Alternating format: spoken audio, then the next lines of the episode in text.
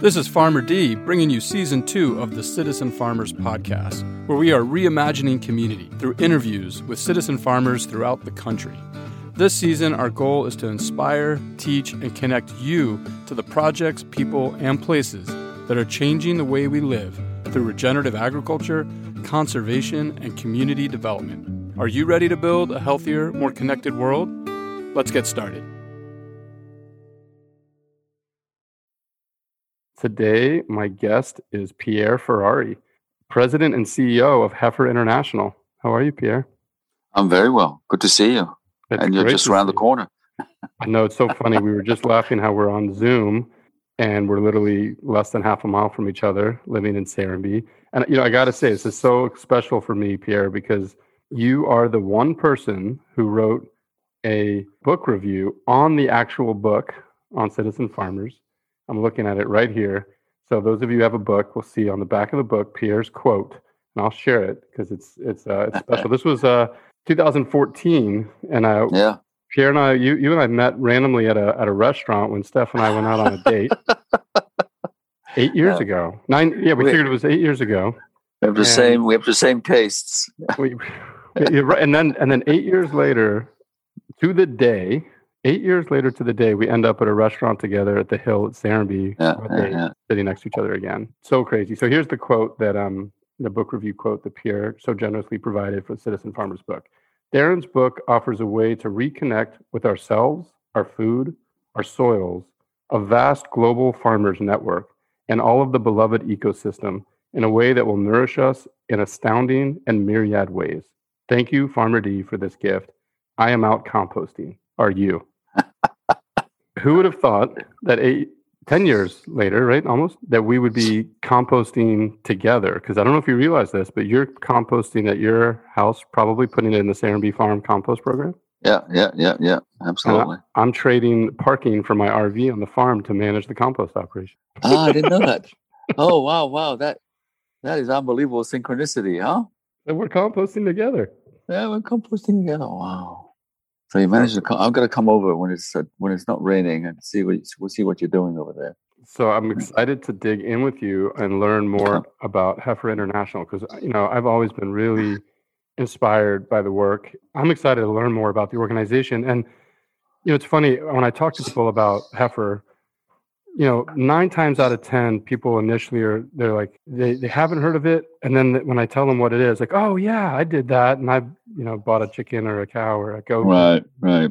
and so I'm I'm I'm excited to learn more about it and to to to share that with our audience. So maybe to start, you know, if you could just kind of give us a quick overview.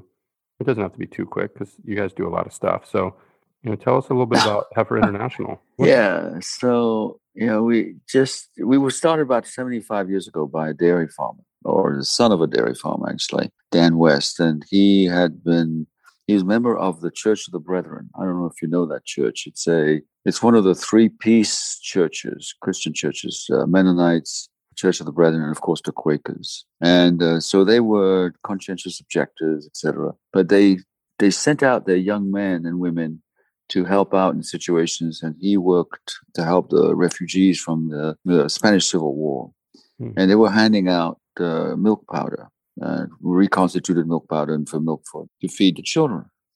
And he sort of said, you know, these these people don't need milk or a cup of milk; they need a cow. And so that's how the whole movement started. It said, okay, well, let's move. Let's see if we can get American farmers, not necessarily a Church of the Brethren, any kind of farmer, to donate animals that could then be used by farmers. And that's how the whole movement started. And Heifer just it's just an extraordinary story, and we've got a good historian out of the Church of the Brethren that's actually documenting all this. Uh, we've been we placed uh, Heifer International, Heifer Project International, placed animals in Germany, in Poland, in Greece, in Austria, in Czechoslovakia, in Japan, in South Korea, all over, just as a post-war kind of charitable organization. And the Koreans to this day recognize that the work that was done by Heifer Project International actually helped feed a large number of farmers in South Korea and help them survive, literally survive. Yeah. Uh, if it was not for those cows and goats and chickens, etc. Anyway, that's the beginning of it, and then we moved into the catalog, which a lot of people know. You know, buy a cow, buy this, and for a long time, that's what we did. We it's called asset transfer. That's that's a technical development term for asset transfer. And what we've now lately, just moved to you know 2018, 19, we're now working with farmers in a different way. We still are very livestock oriented. There's no question as to where we work, which is in Latin America, Africa, and Asia. Livestock is a very profitable and productive activity for both income generation, nutrition, etc. Okay, you know this better than I do. There are, I think, three miracles in agriculture, and I don't mean religious miracles, but kind of phenomenal scientific things that happen. One, of course, is uh, you know the solar energy that comes down, and through photosynthesis, it is transformed into food, right? And sometimes food that we can't eat. And that's the second miracle, which is enteric digestion, ruminant digestion, right? That converts a bunch of food or a bunch of fibers and everything else into food that we can eat, right? Meat, mm-hmm. milk, etc. And then the third miracle, which is part of the model that we operate in a way, is the reproduction of animals. So you've got when you put the three hmm. together, you've got this extraordinary system that is, you know, self-perpetuating if you take care of it well, which is some, you know, obviously a very important component of what you do. And with with the care and love that's needed to to maintain those three systems working in harmony, you've got a very productive system that keeps us all alive. And uh, so that's that's what we do now. We actually. I would add a fourth. Yeah. And maybe this was implied in the digestion compost. Yeah, compost. Right. So soil quality, right? So yeah. I, I was going to get to that. So the way we work soil, when we are committed, we're crazy about soil quality and soil health and soil fertility, okay? Because at the end of the day, in spite of all the other things that are going on, if you don't have good soil, you're not going to be able to feed yourself. I mean, it's just uh, so you know we're, we're members of the Savory Institute, and we you know we've got a farm in uh, actually a ranch in in Perryville, uh, Arkansas, where everything is uh, regenerative farming, and we measure the soil. Now we're working with uh, hundreds of thousands of farmers all over the world on this idea of climate, what we call climate smart agriculture, which has to do with basically creating a soil that it can withstand drought, it can withstand too much rain. This capacity of the soil when it's healthy to absorb shocks is astonishing. And because of our livestock history, we very much include animal waste as part of that process. Okay. And it doesn't have to be pure vegetable. Animal waste can be incredibly useful if it's well managed as well. And whether it's cow poop or chicken or whatever it is, we include it all and we have all sorts of uh, i call them i call them recipes making well you know you know this this world well recipes on how to make compost out of animal waste mixing it with sometimes you have to mix it with lime and, and waste and, and et cetera et cetera so you remind me of just a fun little piece of the book that was kind of a random little addition called know your poo yeah it talks about how and I, I learned this from my late mentor who passed away this year Hugh Lovel that and on the farm, on the biodynamic farm, we would use cow manure for leafy greens because it's so nitrogen rich and rich, yeah. amazing for leafy greens. We would use chicken manure for fruiting vegetables because it's so high in phosphorus and so good for tomatoes and zucchinis and and pig manure for potatoes. It's really oh, really? potash. Yeah. And goat manure for like herbs and, and flowers, flowering crops. So anyway, you know, not all manure is the same, right? It's, like it's the same. No, of course not. Yeah. No, I, I'll, I'll never forget. I was in in Malawi, and uh, we had trained this village. Uh, we had provided them with a lot of chickens, so they had a lot of chicken litter or manure, and they had figured out. We actually taught them a particular recipe on how to take all, assemble it. The whole, so the whole village brought all of their chicken litter together, and in the middle of the village square, they piled it all up and then mixed it up with greens, brown, brown litter, et cetera, et cetera. And the women were in there with their hands mixing it all up. And then they covered it with a sheet of plastic and let it mature for two weeks and ferment. And then they uncovered it and then they put it back on the field to grow their corn. And they said ever since they've been using that kind of manure, their corn was doing fine. And they were using a special technique to actually plant the corn, which is, I mean, and and they said the production per acre had gone from you know one ton per acre, they were going to three or four. I mean, it's just dramatic impact. But you know, it's interesting, and when I think about, um, you know, I got into biodynamic farming, right, which is all right. closing the loop and producing your own animals and manures and compost. And it, it seems like one of the things that's happened in agriculture is because of kind of the commodification and specialization, everything moved more to these kind of monocultures mm. and and we lost the fertility cycle and then that, that created a, a need to import fertilizers which kind of opened the door for chemical fertilizers and we lost the we lost the virtuous cycle where the soil health is is part of the ecosystem when you have a balanced farm when you have mm-hmm. animals mm-hmm. and you have so you know trying to repair at scale you know bringing the fertility back into balance is it now requires a lot of shipping and trucking and bringing materials and it's not you know when you move away from these localized more sustainable farming models yeah. and get into that larger scale it's right. it, it, becomes very very difficult to maintain the balance right in these in these farm ecosystems. Yeah you know it's uh we have we've done it a little bit in south america and we do it obviously at the ranch. This whole idea of managing and segregating the, the, the, the animals the cows particularly and then move them around the ranch right? That whole approach that savory and the savory mm-hmm. institute pushes very hard and we're finding that the, the quality of the soil on our ranch, we started off pretty low because it had been exploited, it had been fertilized artificially, et cetera, et cetera. Now uh, we're finding that in this particular area, there's, there's a particular part of the farm that's very prone to, or used to be very prone to flooding. It no longer floods. Mm-hmm. You know, the soil is able to absorb it and a, a tremendous amount of water. Just that alone, when you look at just the water holding capacity but I think it's I forget the numbers, but for every one percent of organic matter you increase in the yeah. soil, right? The water yeah. holding capacity goes up exponentially. And just that for drought, as you were saying, for climate resilient agriculture and water being such a, yeah. a factor, it's it's profound. I got to say, I, the visual of the composting in the middle of the village square is one of the most beautiful stories because we I'll just, send you a picture. I'll send you a picture. Society just pushes that we look at it as waste, right? And it's like something right. you need to put get away. And I always try to put compost piles kind of in the middle of the garden and not on the yeah. edge because it's the reason the book starts with the chapters. Oh, and and the women knew it. They knew it. Yeah. You know, for them it was not uh it was not theoretical. It reminded me of my, my first biodynamic compost workshop was with this Native American elder. I think his name was Israel. And when we built the biodynamic compost pile at the Michael Fields Institute, there was a ritual that you know we danced on the pile. You know when you compact the pile. Yeah, yeah. And I remember I remember having this like really visceral moment of like, oh, this is where the culture and agriculture comes from in a way, right? It's like there are these rituals and understandings and this wisdom and this spirituality around these sacred stewardship practices. Yeah. Re- reverence, right?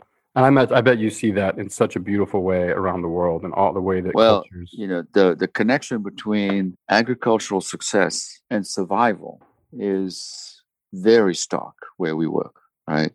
If the crop is bad, they go hungry or they some people die. Mm-hmm. So the spiritual nature of the connection between land and you know the ability to farm correctly is is as I said stark. It's so visible, and so anything they can do to improve the production of the land, and that's why many farmers in Africa are kind of suspicious of artificial fertilizers. They're, they they they sense at some level that it's not actually good for the land, and uh, and of course it costs money too. Let's be frank. uh, you know. Yeah. Yeah. I mean, it's it's it's a really profound thing that you say. And I was I was having this interesting conversation last night about different religious and cultural stories that we hold. That in, yeah. Know, and when when it comes down to life or death, when it comes down to survival, the level of connection and spirituality, right, is is something that is so real you know when it comes down to, to life or death when you know ag success and survival like you talk about it's a different relationship than i think a lot of us growing up in kind of privileged western society can't relate to or understand. Right, right. you know i think what what's inspired biodynamic farming or maybe not inspired but actually created is rudolf steiner right? And uh, do you want to talk a little bit about that or, or is your audience very familiar with that? I think what, what i would say about it just in context of, of our conversation i think is what I was one of the things that was really intrigued by biodynamics we talked about here so far, which is this idea of the the farm as a closed loop, um, yeah. as a self-contained living organism. The other is this like this idea of it beyond just the farm as a business or but more as a social cultural center for community. You know, I think mm. biodynamics really looks at agriculture in a more holistic context as mm-hmm. part of kind of the social heart of a community. And it digs into some like ancient wisdom around what we've been talking about of this connection to the land, this this higher level of sensitivity and stewardship, right? And so, you know, I think one of the things that I'm so inspired to learn more about in the work that Heifer does and, and, and farming around the world is there's so much ancient wisdom there. There's so much generational wisdom and different farming approaches around the world and how those farming communities live and how the farming and the relationship to the land influences the culture. And you can see how quickly culture can shift when agriculture changes, right? When it becomes European sugarcane versus what was indigenous, right? I mean, the way it's changed the world.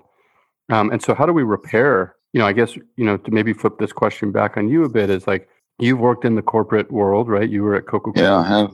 Uh-huh. You're in, now you're in this kind of global network of, of, of farmers. How has agriculture changed culture and society in the world? And how do you see the future? Like, what are the impacts you're seeing happen in the work you do that are, are improving some of the things that have been kind of damaged as a result to mm. agriculture? Yeah, there's there's actually uh, you've heard of uh, I'm sure Mark Bittman, sure, you know the food writer, mm-hmm. and he's just come out with a book called Animal, Vegetable, and Junk, and uh, it's an incredible indictment on the food system that we have. Mm. And he speaks directly to the issue that you've raised. So I'm not going to say anything. I've just almost finished the book, not quite, but nice. I'm not going to say anything that Mark Bittman is not saying, which is that modern agriculture has created, uh, you know, a, a, desert of. I mean, you talked about spiritual value, a desert and elimination of spiritual value in connection to the land. It's created an underlying unhealthy food system that has led to you know pretty massive diseases and uh, sort of these systemic diseases that we suffer from heart attack and cancers and everything else. And he, i mean the, the read is the read is a dark read uh, because it is so damning of, of the current system. Now what are we doing? You know we're certainly with our farmers who are not particularly preyed on by the the, the fertilizer companies or the, the gmo seed companies etc so the message that's getting to the farmers more and more is use our chemicals. It will improve your productivity, which it does in the very short term, and you will benefit from it. Our, our response is no, it will not. And with climate smart agriculture, if you manage your, your land properly, we, we, the focus is on land. It's not so much on the productivity of the land. And that's that's a real shift for hmm. the farmers to say you will get your five tons or four tons of, of corn out of the land but make sure your soil, you've got to take care of your soil. Everybody talks about root causes. Here it is, you know, it's root causes. And they get it. They get it so much more quickly than our farmers. You know, well, they don't have 10,000 acres either, but, you know. So the connection, we can draw, we draw the connection very quickly that local food and local approaches and focus on soil is the way to go. It works. It works. Yeah. And so we're doing that. We're doing that in Arkansas. We're working with uh, a whole range of different people African American, new African American farmers. We're forested pork with them. We're working with native, uh, native indigenous people in Oklahoma, you know, grass fed beef. You know, we really are, in our little way, we are promoting the fact of local food, local organic food, you know, and all of those practices that we know are superior to the, the mass marketing. And, uh, you know, the scaling problem is the issue, right? I'm old enough to remember when the organic movement started, and it was seen as a bunch of, you know, Birkenstock hippies out of California somewhere. and, you know, it's grown into, um, unfortunately, a major, well, it's a major industry. Unfortunately, it's slowly but surely being captured by uh, some other interests. But there's a good there's a good fight against it. So thankfully, I think that there's been a response. Growth in regenerative farming has been, yeah. I think, in large part right in response to hey, the organic's right. good, but it's not good enough. If we're going to turn climate right. turn things around, we need to be regenerative, not just sustainable. We can't sustain the current system. We need to change it and regenerate it. Yeah. You know, I, I, want to pick up on something you said there around Mark Bittman's work around a, a quote unhealthy food system. For for the audience, I mean, what how do you describe a food system, right? I mean, there's so many different places around the world, right, where you know, it's amazing. It's fascinating to me the way that food is produced, processed, distributed, consumed in different places. You know, we've, we've moved away from these kind of local food systems mm-hmm. to these glo- this global food system. And now it feels like we've realized that, you know, while that's great, we can quote feed the world and people can eat, uh, you know, tomatoes in winter and eat whatever they want whenever they want. Mm-hmm. It also has a huge impact. And so I'm curious from your perspective in this work, you know, how do you describe a food system to people? And what what is it about a food system that is important for us as citizens to understand? So the way we go about analyzing a food system and the objective of the work that we do today at Heifer it's first of all, it's community led. Okay? We call it values based holistic community development. And we mobilize the farmers into co ops and all sorts of other aggregations with a process we call the 12 cornerstone training, etc., which starts, there's two components to it. One is that a lot of the farmers worldwide, and you know, 70 to 80% of the food that's eaten every day is actually produced by smallholder farmers. It's not produced by the global food system. Okay. And they feed themselves and they feed billions of, on, on a local basis.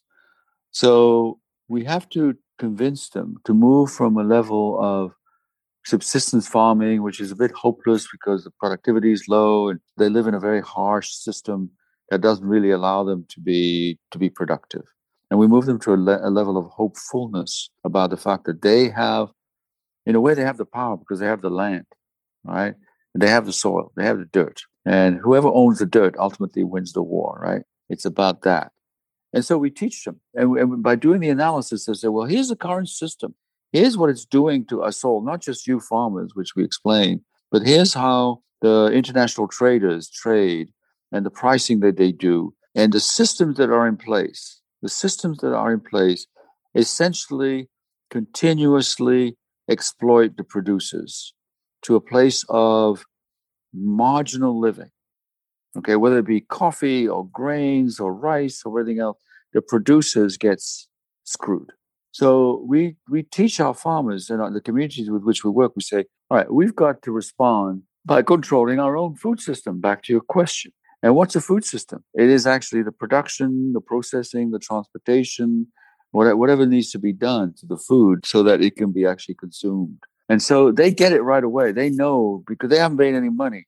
And they see, that, you know, they see the traders come in with their cars and everything else when they have to walk home. So they are very much and very enthusiastic participants in creating a food system of their own that is pro poor. It is about mm-hmm. creating wealth and value for themselves. That's the big difference. That's the change that's going to happen. Because if you keep a system that is segregated, where the producers are segregated from the transportation, that's segregated from the retail and everything else, the power is going to be with the ultimate retailer where the money is. All right.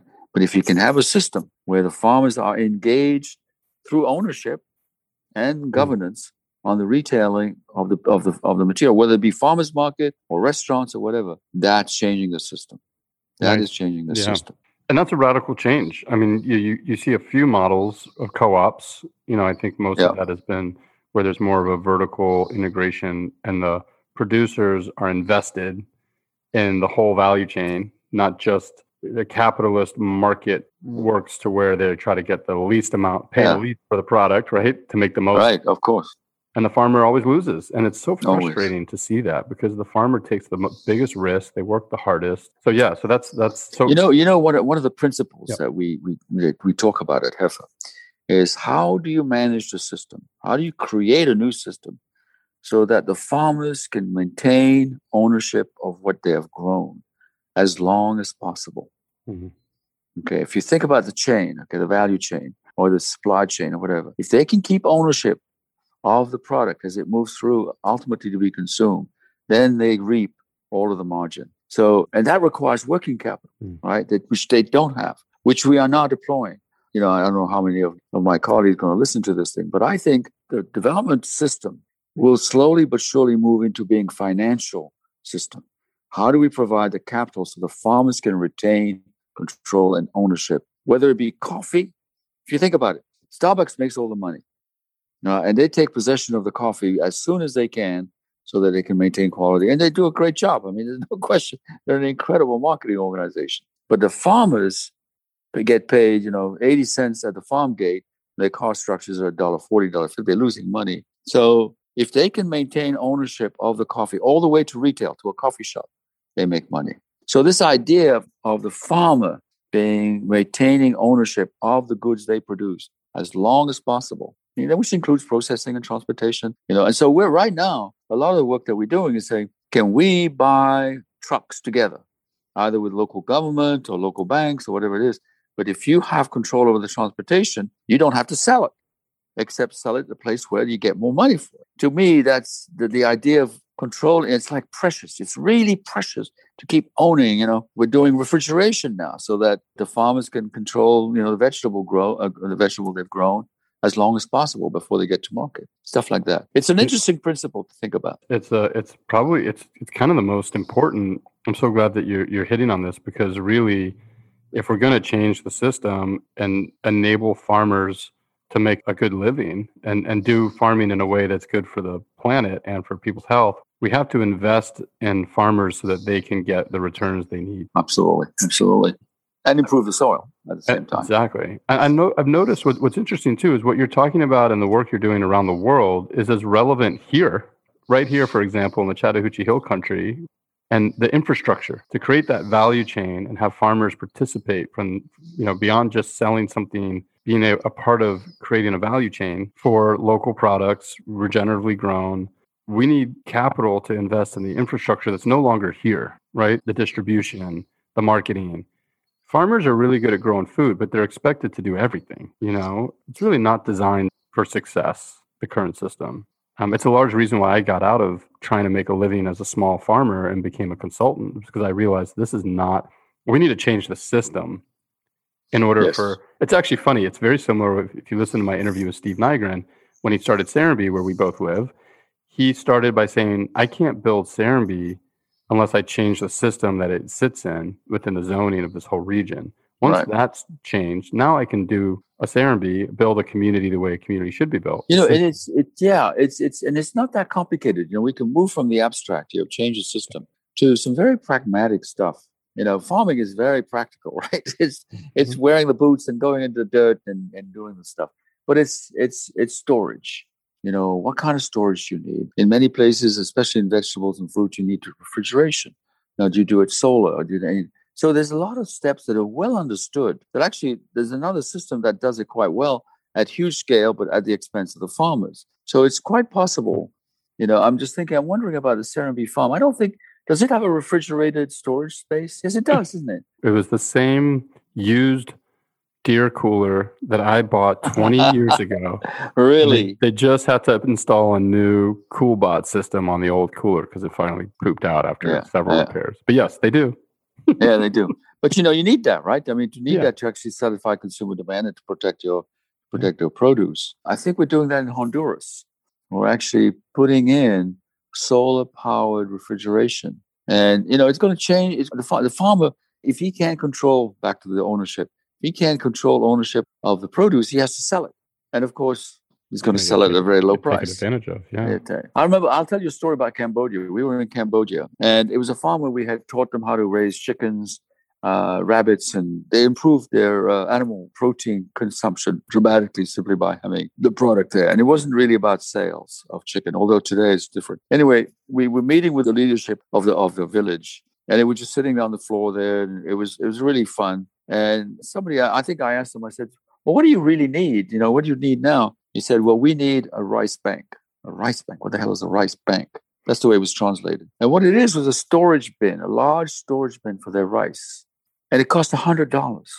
$100. I said, Well, you've got your rice bank. You know, we, we will donate you a rice bank.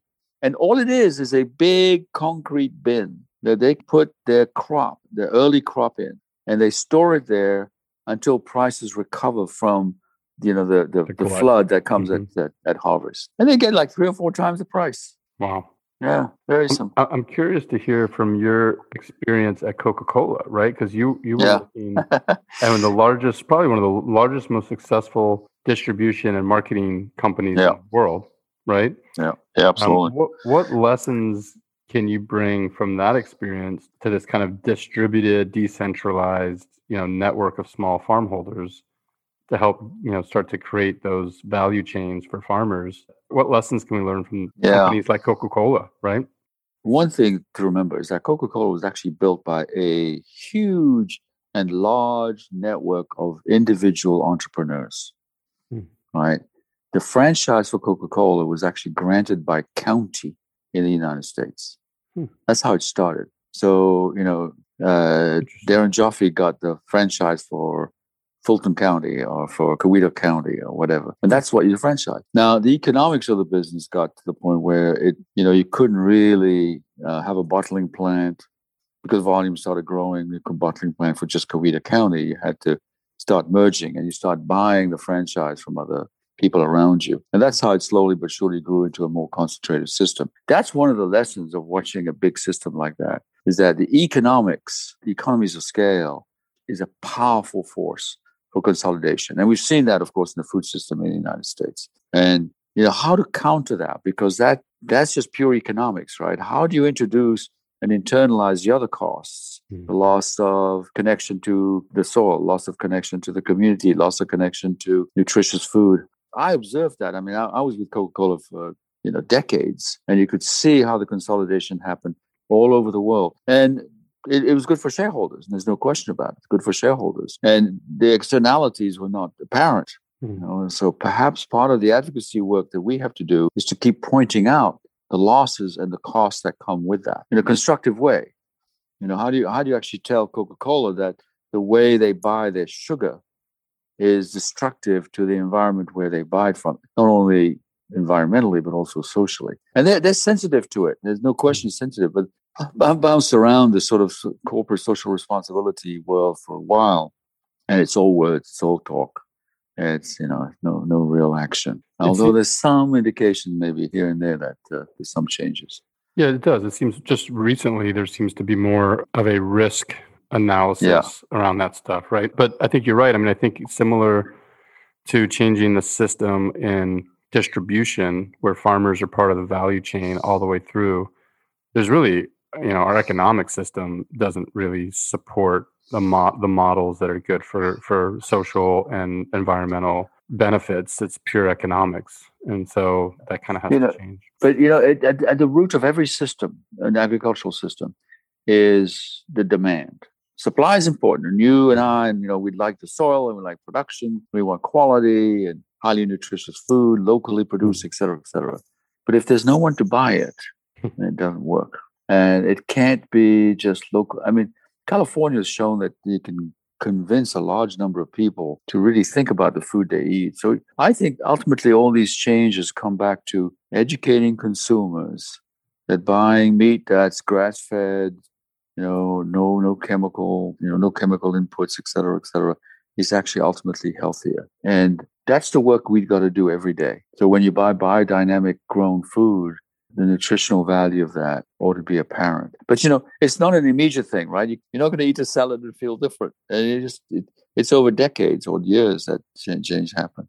To me, that's the biggest challenge, mm. and that's one of the big lessons from Coca-Cola because it is a demand-driven business. You mm. know, it is marketing advertising, promotion, presenting yourself. And so, know. I love that. And that really ties back to the citizen farmer philosophy, right? Is that we're yeah. all farming by proxy. We're all have that yeah. power yeah. and ability to change the system every single day. Every every single day. Yeah, it's powerful. Every single day. Yeah. Yeah, no, it's uh and you know there's some there's some good indications it's beginning to happen the, the awareness that too much food today is actually toxic, right? It's actually dangerous right. over the long term. That's Mark Bittman's thesis in his book mm. that this food is dangerous, you know, especially the way it's been processed. Some of these documentaries that are pulling the veil off of our food system, which has you know been hidden from the public. I was actually, you know, I was thinking as you were talking about the value chain for the farmers, like you know, technology, right? Like blockchain technology now it seems and, and cryptocurrency there's all these like new era of tools in the toolkit that may be really interesting to help to uh, address some of those value chains and and the way the economics works and um, it feels like there's definitely a shift in the power right around around money and and transparency.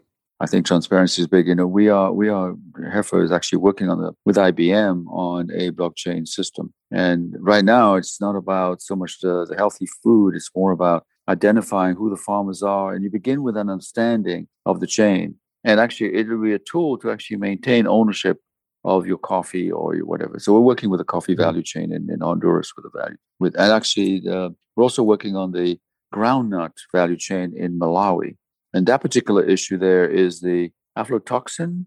If the groundnut or the peanut is not managed properly in terms of storage, et cetera, et cetera, then it develops aflatoxin infection, which then becomes poisonous for humans. I mean, literally directly poisonous. So the blockchain technology allows you to track how the, the material is being handled, right, by the value chain, the supply chain. And again, we're, we're really urging the farmers to say, if you want to sell your groundnut at the best price possible for export market, which is the best price, you need to manage this.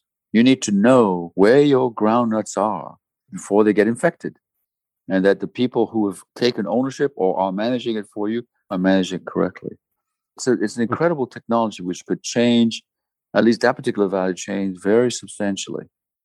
Yeah. It's great. I mean, it, it, we've had so many of these big food outbreaks with E. coli. All this. I mean, we've seen the vulnerability now in the in the food system with large scale distribution around the world and food safety. And so, you know, I think having tools like blockchain to provide more s- safer food to people, but also at the same time, it's an opportunity, right, to also help understand, you know, the fair trade value, so to speak, right? The yeah. the value chain is is an integrity as well, and that that the people through the process are are also being treated fairly. And there's definitely a growing interest and awareness in the consumer that they want to know that stuff. They really do. People are much more aware than i think when you you, you first got into this work and when i first got into this work.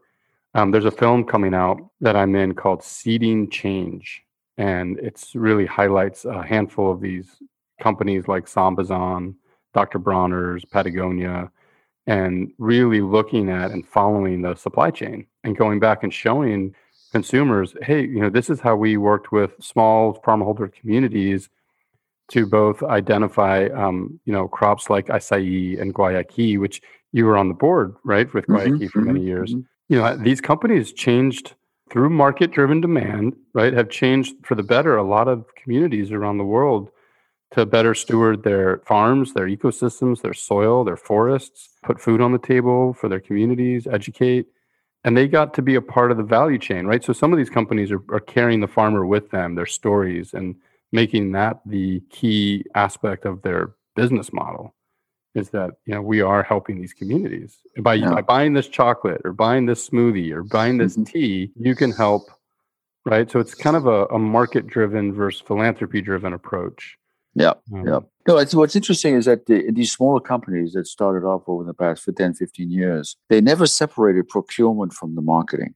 It was integrated. And, you know, uh, the guys at Guayaki, they were very close and very tight with the procurement of the mate, whether it be from from Argentina, Brazil, or Paraguay. They knew the forest from which the mate came from, and it was part of the market. It was part of the the gestalt, the culture. Mm. You go to a, a, Unilever, and the procurement function, incredibly important function for them. They buy, you know, everything. It's completely separated from marketing. They are motivated, incented, paid to do one thing: to buy the specified commodity at the lowest possible price. Period, regardless of the impact. And they say, no, we take care of the community, blah, blah, blah. They don't. Because at the end of the day, the farmers are struggling. And you know, there's been some changes here and there. I must say that Unilever folks on cocoa, particularly, seem to have gotten the message that they need a thriving community of cocoa farmers to have good quality cocoa with which to be successful in marketing. But the division between procurement and marketing uh, is always, I mean, I, I, when I was at Coke, I was on the marketing side. I had no idea where the sugar came from. I had no idea where the cola came. I had none. I had no idea how they, they gave us the concentrate that we sold. None. And that we didn't even think about asking. Hmm. You know, we didn't even think about asking. If the new managers, you know, the millennials are going into management, are more open to this idea, says, well, where, where the hell does this orange concentrate come from from my no more five Fanta. Just raising the question in a conversation, I know will change things, but it's going to take a long time. At Ben and Jerry's, I was on the board there for a long time as well. Now, I don't think consumers have any idea where the milk come from. None. And they should know. They yeah. should know where the cream and the sugar and everything else comes from and how well is it being managed. It's such a simple shift in mindset and approach, but it can have such a dramatic effect. they, they don't want you to know because they know it's not being managed in a socially responsible way. I mean, let's be honest with you. They just they just don't. And that's where we go back to local. Mm. You know, can we get Arkansas and uh, Western Western Tennessee and Northern Texas to buy this their beef from local producers? And we've got we've got the processing now. We've got the the herds. We've got processing. We've got the shipping. And we've got the system with which to feed locally. I don't know if we can feed them all, but you know we've got the system in place now, and we we don't need the big companies to do it. Well, and the and the beauty of that, right? And this has been kind of the the story of local food for a long time, which is you know supporting your local economy, keeping those dollars mm-hmm. in, in your community, yeah. and then building relationships. You get to know the people that grow your food. You get to go and connect and participate and see where your food's coming from. And you know, there's just there's a and this is kind of the biodynamics, right? This brings that social kind of community and you know local economy piece into the into the conversation and it just makes a much richer experience because now not only are you getting good food but you're also building vibrant community. You're you're invested in each other. Yeah. and this idea that there's no such thing as consumers they're all co-producers right? Yep. and so when that relationship dynamic changes the whole model kind of can shift and people become more invested in in their food and, and all the things that they purchase and the impacts that that can have on their health but more importantly, on the broader health of communities and the farmers, yeah. and the artisans, and the processors, and the soil. You know, yeah, it's, um, yeah, it's it's happening in restaurants a little bit. And I think that's probably the point where at least you've got a more in general. And I'm not talking about fast food. I'm talking about sit down white tablecloth restaurant. There seemed to be a real interest in identifying the farmers, identifying the source of the food. Yesterday, my wife and I went out for the first time because we've both been vaccinated now to a restaurant. So we went out to a, a, restaurant you may know, the Optimist here in, oh, yeah. Atlanta, mm-hmm. a seafood restaurant. I've been hankering for oysters, and they they're interesting. The I had never seen this before, but the oysters were identified not only by the type of oyster it was, but where they came from, the flavors, everything. It was a full description of the product, hmm. and uh, and it was served in a wonderful way, et cetera, et cetera. But I think that's the that's the direction where you begin to understand. You know, these particular, and they're all farmed oysters, of course, but you're beginning to understand that this particular oysters that I'm drink, eating are actually produced by a responsible farmer, a responsible producer. That's the change we need. That's the change we need. Yeah, it's nice to see that, you know, it's been a tough year for restaurants. And Oh. I think a, a, lot of my friends who are in the restaurant business are really rethinking the whole model. You know, I think they've also gotten off the treadmill a little bit of why they got into this business because a lot of a lot of them got into it because they want to tell the story, they want to connect people to the food, they want to support the farmers, and that's what that's what kind of inspires them to do the work because it's a lot of work. Restaurants are tough. Oh my God, yeah, it is. It's, I think we're all craving to get back into the and, and have those experiences, and I hope mm. that there's a shift of awareness through COVID and the, and the vulnerability in our food system and the issues around health, which I don't think got spoken about enough. You know, just the resiliency of people being healthier. I, I think COVID also was one of these kind of natural phenomenons that was able to take root at such a scale because our societies around the world, due to the things we're you and I are talking about right now, mm-hmm. are just not as resilient. We're not as healthy. We're not as we're pretty vulnerable because our food systems and our soil health and our the human health across the world has really, I think, suffered. And so, you know, I think it's exciting to think about coming out of COVID, some of the new energy around this and awareness around this and opportunities to have deeper conversations. Mm-hmm, mm-hmm. And and really we got a lot of work to do. You know, this is not just about us getting better food for ourselves and our communities. This is about us saving the planet, really, at the end of the day. Yep you know, and agriculture can play a significant role. And the way we eat can actually be a way that we contribute to that journey. So, and, Pierre, t- how did how did you go from a Coca Cola, you know, executive to uh, head of a farm based global nonprofit? Tell us a little bit about your journey in this. So, I um, I was born in the Congo in Africa. And so were my parents, so were my grandparents. And my great grandparents were basically Italians. And instead of immigrating to Ellis Island, you know, in the United States, they went to Africa through Cape Town. And they ended up in this uh, mining town called, at the time called Elizabethville.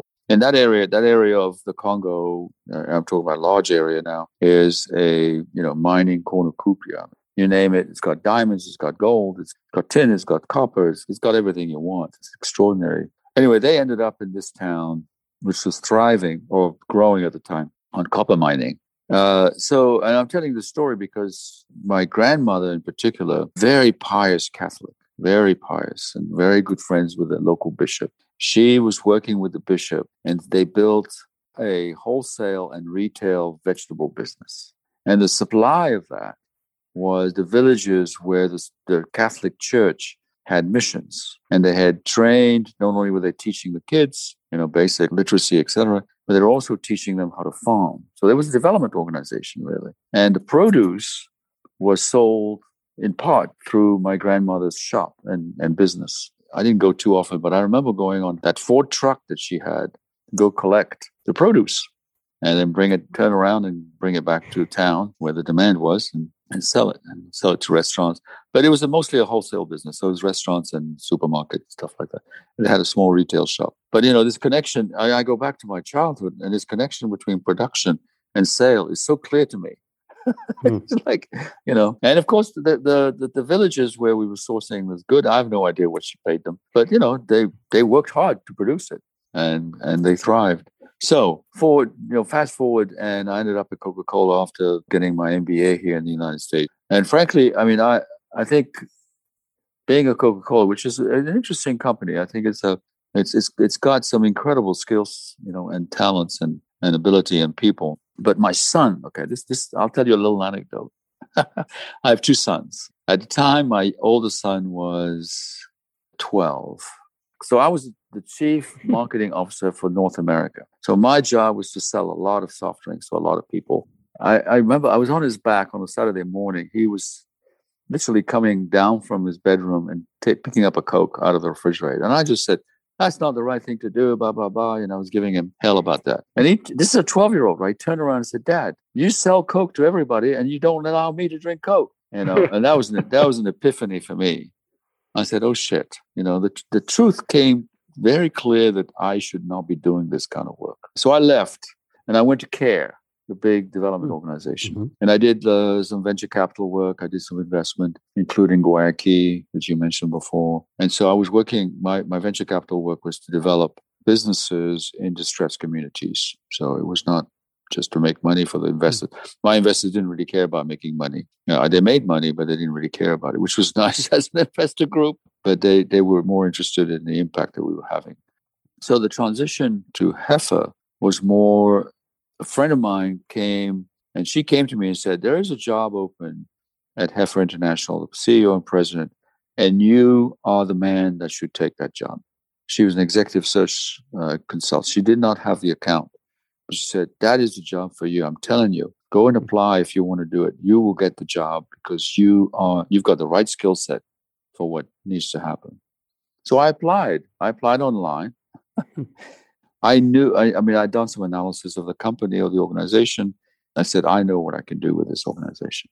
Okay, I can move it forward dramatically and do the kind of work that we're talking about soil and alleviating poverty, working on nutrition, high quality nutrition, et cetera, et cetera. So that's what we did. We've been doing over the past 12 years. So that's mm-hmm. the transition. But it was I, I I blame quote unquote my son, my oldest son, for kicking me out of the what was really a you know just the money. It was a money.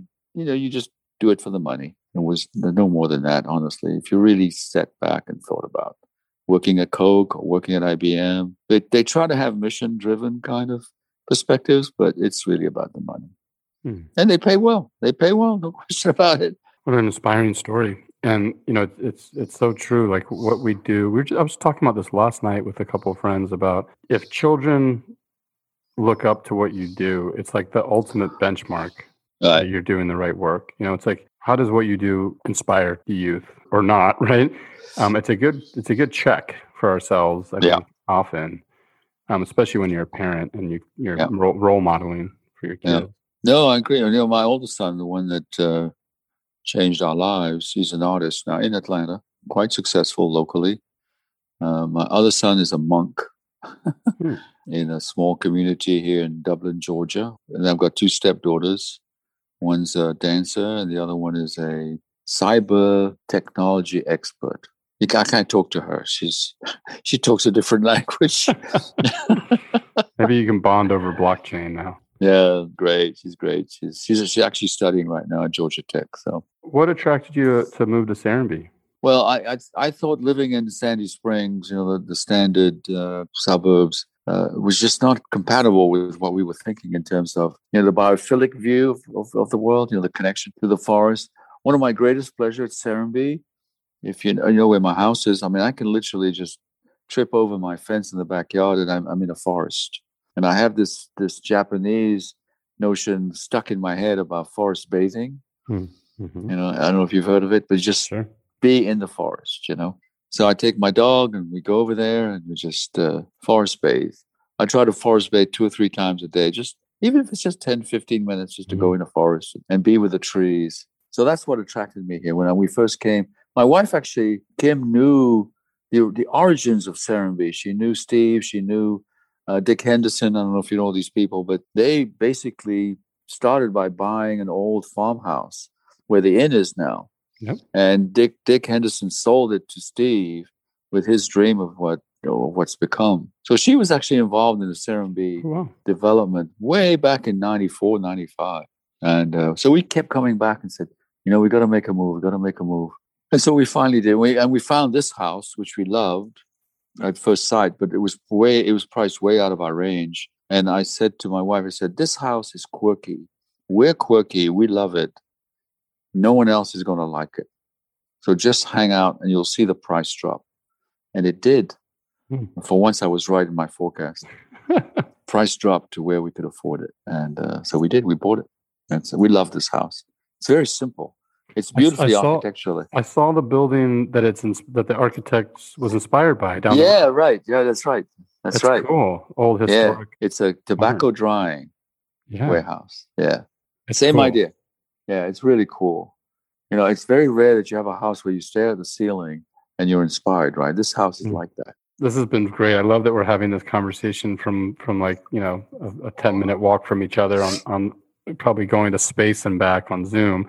I'm looking forward to, to hanging out in the house with you and, and uh, dreaming up and collaborating and learning more from you. It's been really inspiring getting to know you and learning more about your journey and Heifer's work. And there's a lot of exciting opportunities here and around the world to make a difference. Oh, yeah. Yeah, you know, the focus we should have, or the, the keep, the question we should keep asking ourselves is how do we scale this up? It's going to be slow work, but uh, when I wrote Citizen Farmers, right the idea was, you know, the reason there's a fist of beets on the cover, right, is like this is not mm-hmm. so much about how to garden as it is the importance of us to be asking those questions. Like, what right. are we, what are we doing? How are we taking actions to change the food system from our our own individual actions, right, and collective actions? The more people that ask these questions when they go to the grocery store, they go to the restaurant, or wherever they are, the more awareness can be raised and and the more the conversations can be had so that people start to to kind of have that ripple effect that kind of mycelium effect to, to scale right? So there's, there's i feel like there's kind of two different scaling when i think about how do you scale it you know where, where i went initially was you know how do we build more Serenbe type communities that are preserving the forest preserving the farms creating the infrastructure and the, the farming supply chain is one piece preserving the rural areas near where people are and activating that for regenerative agriculture and providing all the support that's needed to produce the food for those communities. And then on the other half is how do you educate the consumer? Those go hand in hand. So I love that. I love that uh, simplification in a way and and reminder that you know we need to keep beating that drum. We need to keep asking those questions. How, how do people learn more about Heifer and, and get involved in, in the work of? Yeah, we you know we're we're very active for fundraising purposes. Mostly, we're very active in terms of telling them about poverty issues, nutritional issues, and that supporting us, especially supporting the smallholder farmers worldwide, is a way to deal with those uh, those kind of tragedies in a way. I mean, and you still have, you know, you, you go to Guatemala and twenty five percent of the kids are malnourished. You know, this is a disaster. You know, and this is these are farming communities. So we do a lot of social social media. We do a lot of we are we are advertising in a couple of places. I was just watching. I don't. We don't watch very much TV, but if you do, if we do watch TV, the tidal wave of you know continuing junk food advertising uh, is amazing. Because of COVID, I think a lot of people have bought their foods online. You know, having it delivered, and I think most of the sites where you do buy food online have a description about more description and details about the farmer and the processing. I don't know if it's all lies or what, but at least it engenders a conversation and a thought about, well, where's this come from? You know, if I'm buying salami, you know, who is actually, where's the pork come from? Where the spices, where, et cetera, et cetera. So I think, I think there's been a shift because of the online buying of food, you know, because you don't buy junk food online. You know, that that's something you do when you're at Kroger. Uh, you know, but the online food market is for good marketing reasons, they all tout the incredible social and environmental responsibility of what it is that you're buying. I was just mm-hmm. fascinated by the fish companies and how they're presenting their goods. And they're able to ship, you know, fish from the Pacific Northwest, from from Boston, wherever, and they talk about how the fish is caught. And I'm hoping, I don't know, I don't have any data, that it's engendered a conversation about where food is come, where it comes from, how it's handled before it gets to your house. And they talk a lot about quality nutrition. A lot of it is about the quality of the nutrition. You know, buy food from us. It's fresh. It's nutritious. Got omega three, omega five. You know all that kind of stuff. But it's it's it elevates the conversation. I'm very encouraged by that. And, you know, we have a we have an e-commerce site, right? Grassroots for for the meat that we produce at the Farmers Co-op. It's called Grassroots Co-op. Cool. And and by the way, we use blockchain there, so we know you can buy a piece of beef or chicken or whatever, and you know exactly which farmers produced it. All of the farmers produce under the same kind of guidelines, so it's all it's all pasture raised uh, food. No chemicals, no no antibiotics. It's it's really very good, high quality, highly nutritious food, and which I think is important from a marketing point of view. It's delicious. It makes a difference. And you guys have um, some great resources now on, on YouTube on how to raise yeah animals, right? So absolutely, it's been viewed by a million people. That's amazing. It's amazing. And is that how do people find that? That's the under heifer. I, I think they find it. You know, I want to raise. I'd like to raise chickens, so that people go online and search, right? Mm-hmm. Well, I want to raise pork, and we show them how exactly how to do that. It's it's not difficult if you're willing to work. So for folks who want to contribute and support Heifer, learn more, you can just go to heifer, H E I F E R dot org. Yeah, that's it. Go there. And uh, if you want to buy meat from not only us, but also from all the farmers that are part of the co op, go to grassroots.com there, not .org.com. It's a business. And we have our own processing plants. It's local processing. So all the jobs are kept locally. We pay living wage, you know, pay over $15 an hour you know our workers are well protected. You know it's it's a system. It's a very powerful and community enhancing system. There's something special when the whole when the land the forest the animals everyone's taken care of. I know that sounds a little mystical but it really is there oh you know? yeah. I think that's one of the things that's so powerful about having people go to the farms is it's such a different experience than when you go to a grocery store or you buy online when you right. actually go and you, you you feel the land and you you yeah. see the animals you actually are talking about biophilia you become a part of that it is a spiritual experience i mean it really yeah. is and we're and we're so disconnected from that through our yeah, technology yeah. it's it's almost like it should be prescribed it's yeah. like you're forest bathing there should be farm bathing yeah farm bathing yeah well thank you for what you're doing over there and i'm so mm. glad you applied for that job and have, uh, it gives me hope that people like you and organizations like Heifer are out there doing this work, and uh, it's, it's inspiring. So well, good. Well, you've you've inspired me for a long time. Every every time I see you in the in the press, I say, I know that guy. I know Farmer D. Now, now you just see me in the in the hood with my kids riding our bike past your house. I know, I know. It's great. All, All right. right. enjoy this beautiful wet day. I know it's warm, getting warm better, and though. wet. It stopped raining. Join the Citizen Farmers community Follow us on Instagram and Facebook. For more information, check out today's show notes. This podcast is co produced by Ben Bernstein. Our audio editor is Sarah Milligan. Thanks for listening to Season 2 of the Citizen Farmers Podcast, where we are reimagining community to create a healthier, more connected world. Do you care about the health of people and the planet? Connect with the Citizen Farmers Movement to grow healthy food, build your community, and give back to the earth through actions big or small. Follow us on Instagram or sign up for our newsletter at citizenfarmers.org. To learn more about our work at Farmer D, designing and building vibrant farm based communities, visit us at farmerd.com. Thanks for listening